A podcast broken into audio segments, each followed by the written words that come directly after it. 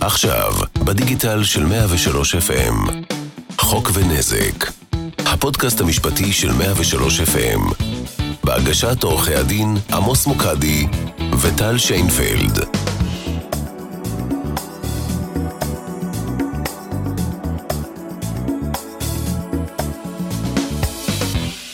שלום למאזינים וברוכים הבאים לפרק נוסף של חוק ונזק. כזכור, בפרק הקודם עסקנו בסוגיה חשובה מאוד והיא סוגיית ההתיישנות המקוצרת של תביעות ביטוח. בפרק הזה נעסוק בנושא לא פחות חשוב והוא נושא של חובת הגילוי המוטלת על מבוטחים ולמעשה על מועמדים לביטוח בבואם לרכוש פוליסת ביטוח חדשה. שלום טל. שלום עמוס. כמו שציינו בפרק הקודם, לרובנו יש פוליסות ביטוח מסוגים שונים. אנחנו נתייחס בפרק הזה בעיקר לפוליסות שמכסות מצבים בריאותיים, אה, מחלות, נכויות, ביטוח חיים וכדומה.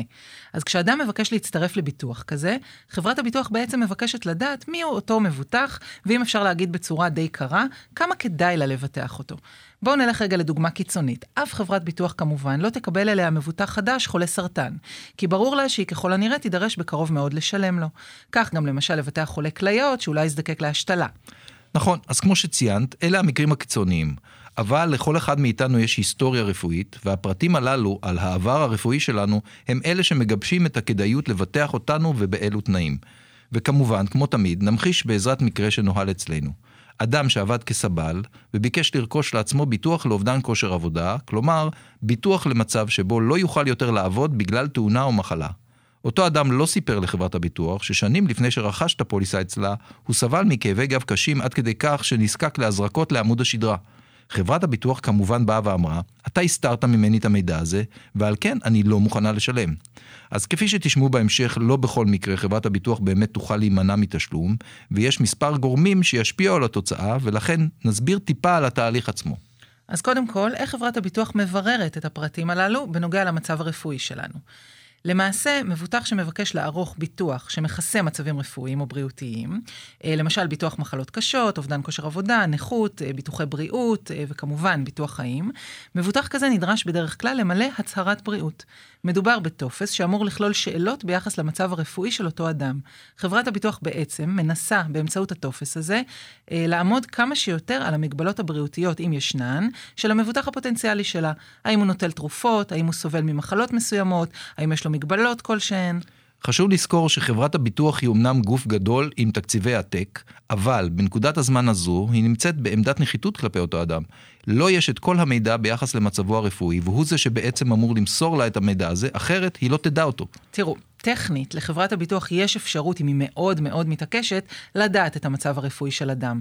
אה, כי במעמד ההצטרפות לביטוח, כמעט כל מבוטח נדרש לחתום על משהו שנקרא טופס ויתור סודיות רפואית.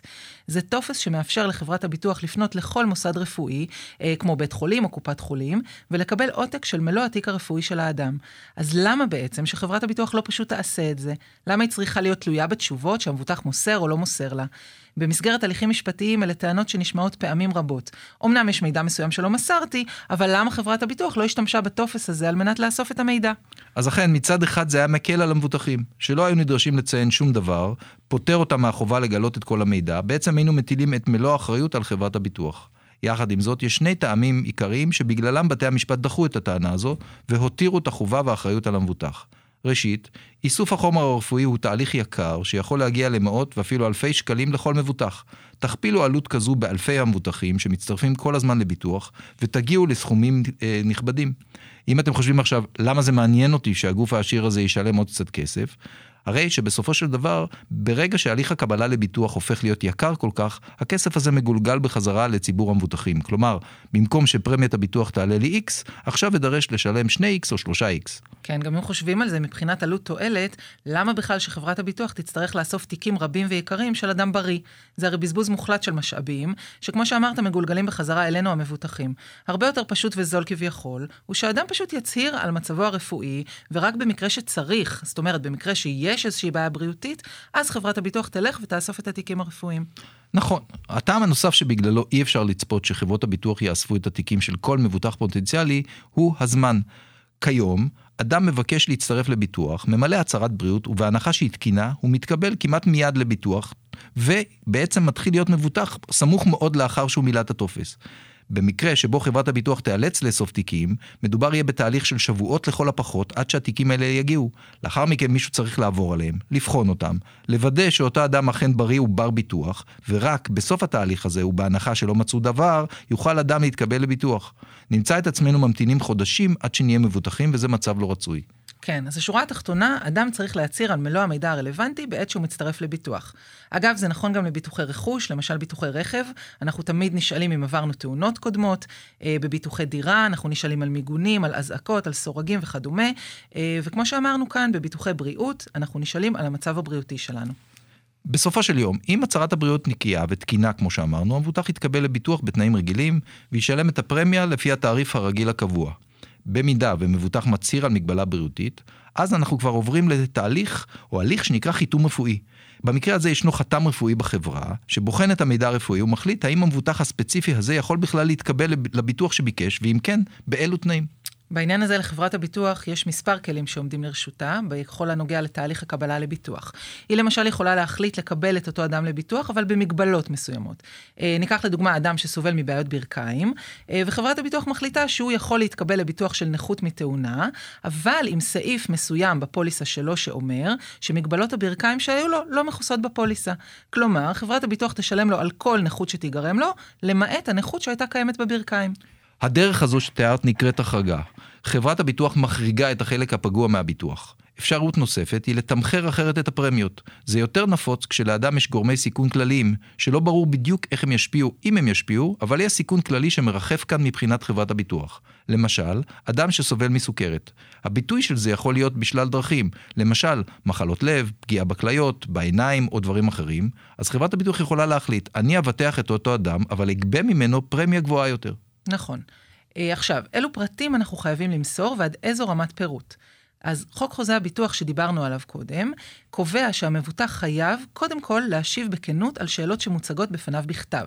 אה, אגב, אני לא יודעת אם יצא לכם לראות אה, הצהרת בריאות רגילה, זה בעצם טופס שמופיעות בו המון המון מחלות, והמבוטח נדרש לסמן ליד כל אחת מהן האם הוא סובל או סבל ממנה בעבר. אבל לא כל המחלות יופיעו במפורש בטופס, לפעמים המבוטח נשאל שאלות שנותנות אינדיקציה לחברת הביטוח או סיבה לשאול שאלות נוספות. למה הכוונה? למשל, היה מקרה של אדם שהצטרף לביטוח ואחרי כמה שנים נזקק להשתלת כבד. כבד. חברת הביטוח הלכה ובדקה את תיקיו הרפואיים ואז התברר שבעת שהוא הצטרף לביטוח הוא כבר היה חולה בשחמת כבד. מדובר במחלה שפוגעת בתפקודי כבד, אבל חשוב לציין שבשנים הראשונות היא יכולה להיות מאובחנת בלבד, בלי לגרום לתסמינים משמעותיים. זאת אומרת, אדם ירגיש בריא לחלוטין, אבל עדיין הוא מאובחן כחולה שחמת. נכון, אז אותו אדם בא וטען שהמחלה שחמת לא הופיעה בהצהרת הבריאות עליה חתם, ושממילא בעת שהצטרף לביטוח היה בריא לחלוטין, תפקד היטב, ולכן חברת הביטוח לא יכולה להתנער ממנו. יחד עם זאת, בהצהרת הבריאות היו שאלות נוספות. הוא נשאל, למשל, על תרופות קבועות שהוא נוטל, על בדיקות חריגות שעבר, על אשפוזים, כשבחנו את התיק הרפואי שלו התברר שנרשמו לו תרופות בגין מצבו, שהוא עבר בדיקת CT שנה לפני ההצטרפות לביטוח, ושהבדיקה הזו גם הייתה באשפוז יום. כלומר, היו מספיק שאלות שאילו אותו אדם היה משיב עליהן בכנות, התשובות היו גורמות לחברת הביטוח לבדוק את מצבו הבריאותי. נכון, אבל בואו רגע נדבר על מקרה מהצד השני. אה, אדם שסבל תקופה מסוימת מקוצר נשימה או אסתמה, אבל במשך השנים דווקא מצבו התאזן. הוא לא ביקר אצל רופאים, הוא לא נזקק לתרופות, הוא לא התלונן, ואחרי עשר שנים הוא ביקש להתקבל לביטוח, ושם הוא נשאל על בעיות בדרכי הנשימה או קוצר נשימה. עכשיו, במקרה כזה, גם כשאותו אדם השיב בשלילה, עדיין קשה היה לראות אותו כמי שהסתיר או העלים מידע מהותי מחברת הביטוח, בוודאי שלא מדובר במידע שרלוונטי לקבלה שלו לאותו ביטוח. אבל לא על הכל ניתן לשאול. ישנם נושאים שאסור לשאול עליהם. למשל, לפי חוק מידע גנטי, אסור לחברת הביטוח לשאול מבוטח על בדיקות גנטיות שעבר, או תוצאות בדיקות גנטיות. ובכל מקרה, אפילו אם המידע מגיע לידי חברת הביטוח, אסור לה לעשות בו שימוש בכל הנוגע לתנאי קבלתו לביטוח. אתן דוגמה שבה עלתה הסוגיה. אה, תביעה שנדונה לפני כמה שנים, מבוטחת, רופאה, ביצעה בדיקה גנטית בה התברר כי נשאית של מוטציה בגן BRCA1. טוב, רק למי שלא יודע, מי שנמצאת חיובית ל-BRCA1 היא בעלת סיכון גבוה בהרבה מהרגיל לחלות בסרטן השד. אה, זה מביא את האחוזים ל-65% סיכוי לחלות אל מול 13% במצב רגיל.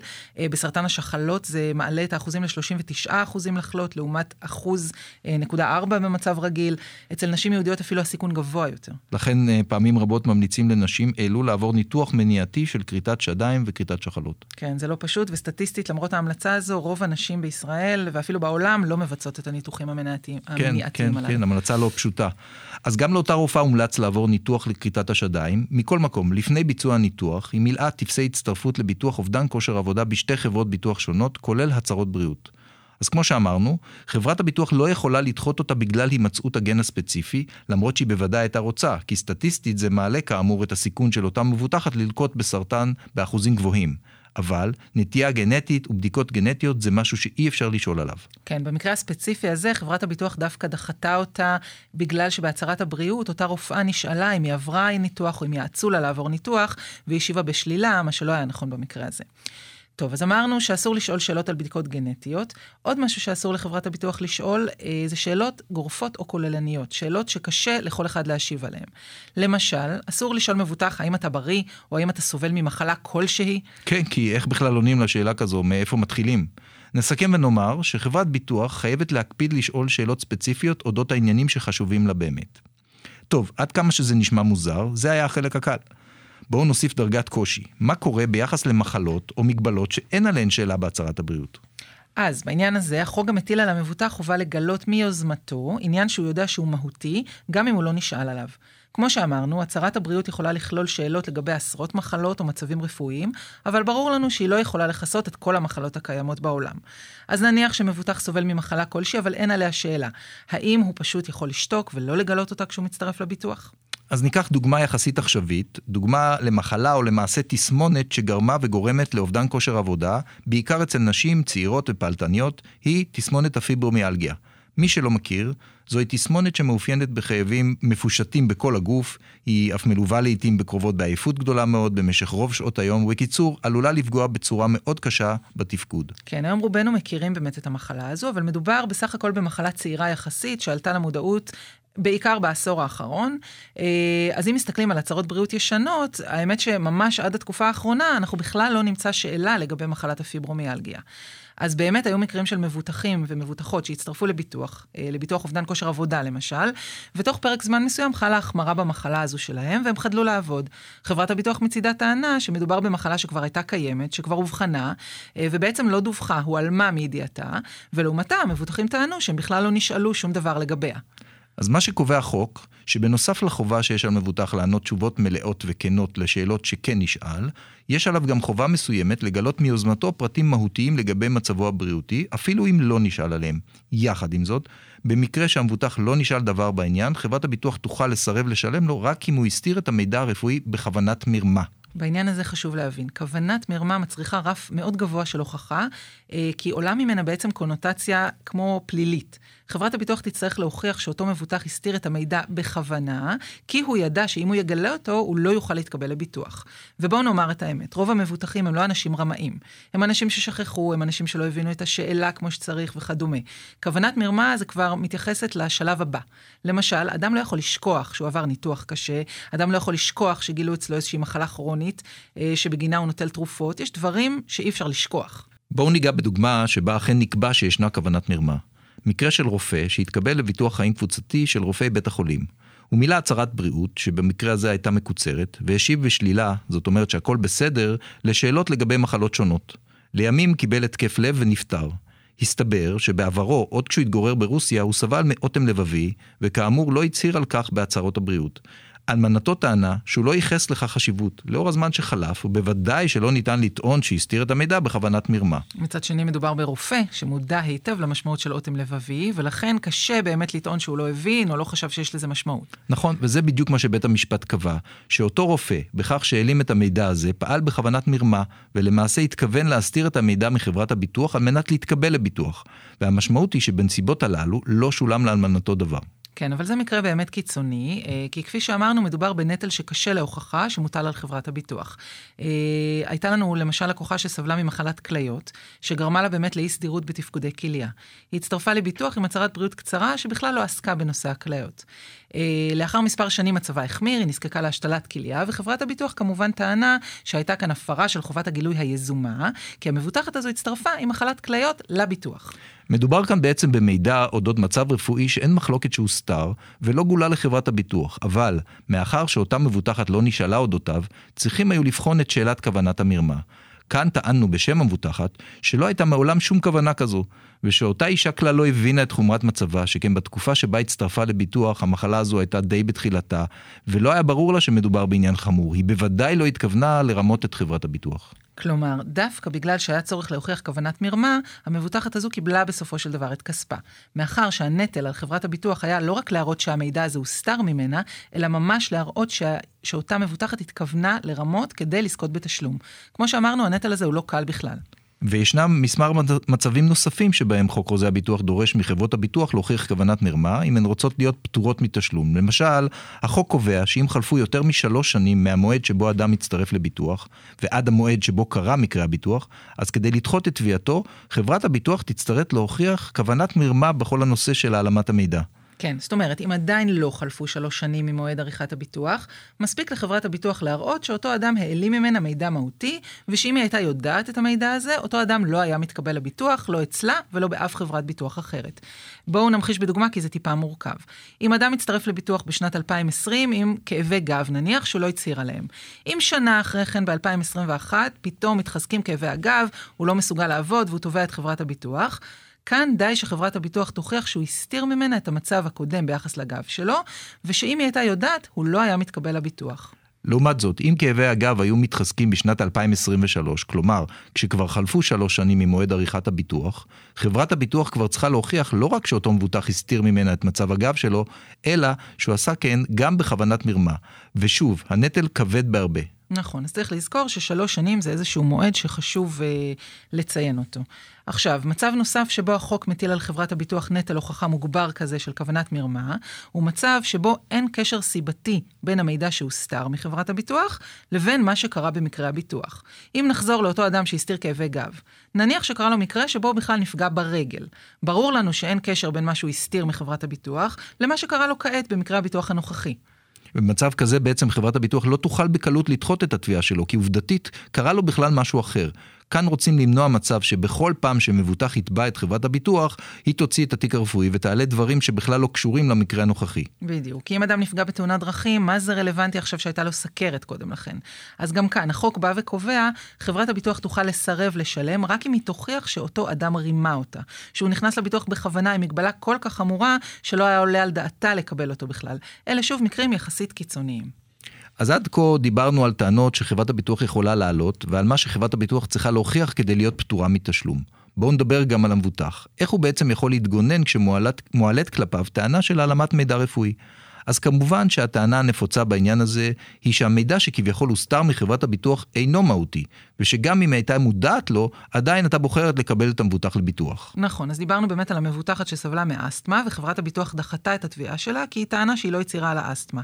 אנחנו הלכנו והוצאנו את התיקים הרפואיים של אותה מבוטחת, ומה שגילינו זה שמדובר בהפרעות נשימה קלות, בעיקר על רקע אלרגני, ושאותה מבוטחת בכלל לא נזקקה לטיפול תרופתי מסודר, וזו בעצם הייתה הטענה, שגם אם אותה אישה הייתה בכלל מגלה את מצבה הרפואי, חברת הביטוח הייתה מבינה שמדובר במצב קל וחסר משמעות, ולכן לא ניתן עכשיו להעלות נגד אותה אישה טענות כאילו היא הסתירה משהו מהותי בכוונה.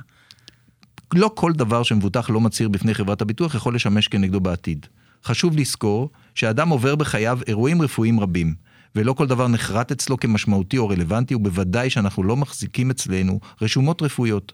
אז ברור שאם אדם נשאל אם הוא עבר ניתוח, אף אחד לא יוכל לבוא אליו בטענות שהוא לא זכר שבגיל חמש הוציאו לו את השקדים בהליך ניתוחי. נכון, ומצד שני, אם לפני שנה הוא עבר ניתוח מעקפים בלב, אז כן מדובר כמובן במידע מהותי. בהחלט. לכן, כמו שאמרנו, לאותו מבוטח, מבוטח תינתן הזכות, במסגרת ההליך המשפטי, לנסות ולהוכיח שהמידע שהוא לא מסר לא היה מידע מהותי, ולא היה משפיע על הסיכוי שלו להתקבל לביטוח. טוב, טענה נוספת שיכולה לעמוד לזכות המבוטח, היא שחברת הביטוח ידעה, או היה עליה לדעת, על המצב הרפואי של אותו מבוטח. מתי בעצם חברת הביטוח אמורה לדעת על מצב רפואי? אז למשל, היה לנו מקרה של מבוטח שהצטרף לפוליסה, והצהיר שהוא סובל מבעיות במערכת העיכול. חברת הביטוח קיבלה אותו עם איזושהי תוספת רפואית, אה, תוספת פרמיה שהוא היה צריך לשלם בגלל המצב הרפואי שלו. אחרי מספר שנים, אותו אדם ערך פוליסה נוספת, שם הוא לא הצהיר על אותן בעיות במערכת העיכול. עכשיו, האם חברת הביטוח תוכל להעלות טענה של הסתרת מידע רפואי? כאן מה שטענו זה שחברת הביטוח ידעה או הייתה אמורה לדעת אודות המצב.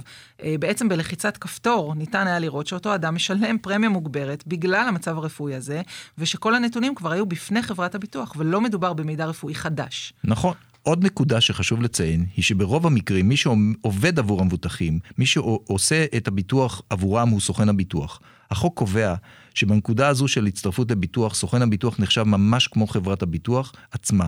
מידע שנמסר לו, כאילו נמסר לחברת הביטוח, וידיעה שלו היא כמו ידיעת חברת הביטוח. אז בעצם לעיתים די בכך שנראה שסוכן הביטוח ידע על המגבלה הרפואית. נכון, היו מקרים למשל, בהם מבוטח ציין בפני סוכן הביטוח איזו מגבלה רפואית, וסוכן הביטוח הטעה אותו, אמר לו שלא לכך הכוונה בשאלה, בשאלה בהצהרת הבריאות, ולכן אין צורך לציין דבר, או שפשוט לא רשם את הדברים שנאמרו לו בטופס, וכולי.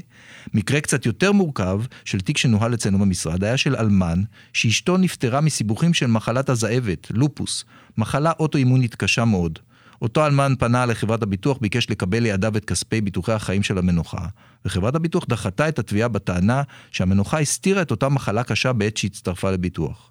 אחרי בירור העובדות, נוכחנו לדעת שההצטרפות לביטוח והצהרת הבריאות מולאו אצל סוכן ביטוח בזמן שהמנוחה יושבת על כיסא גלגלים, מאחר שכבר בשלב הזה לא יכלה ללכת בכוחות עצמה. אז כמובן שהטענה, בין היתר, הייתה שסוכן הביטוח, שכזכור הוא כמו חברת הביטוח לכל דבר בעניין זה, אמור היה לדעת שמצבה הבריאותי של המבוטחת הזאת אינו תקין, והיה עליו לכל הפחות לברר את פשר העניין. נכון. עכשיו עוד דבר מעניין בהקשר של התיק הספציפי הזה, בעת עריכת הביטוח, חברת הביטוח גם ביקשה מאותה מבוטחת אישורים לגבי ההכנסות שלה. המבוטחת הצהירה שההכנסה שלה מורכבת בין היתר מקצבת נכות מהביטוח הלאומי בגלל המחלה שלה. אז עכשיו, האם חברת הביטוח, שהמסמכים הללו היו בידיה והועברו לה, האם היא יכולה לבוא ולטעון שהיא לא ידעה שמדובר במבוטחת נכה? אז באמת, במקרה הזה, אחרי הדיון ושמיעת הטענות הללו, חברת הביטוח שילמה את מלוא התביעה. יש אין ספור דוגמאות וסוגיות שעולות בנושא הזה, והרבה מצבים מעניינים שניתן לדון עליהם, וכמובן שלל סייגים, חריגים וטענות נוספות שעולות במהלך ההליכים המשפטיים.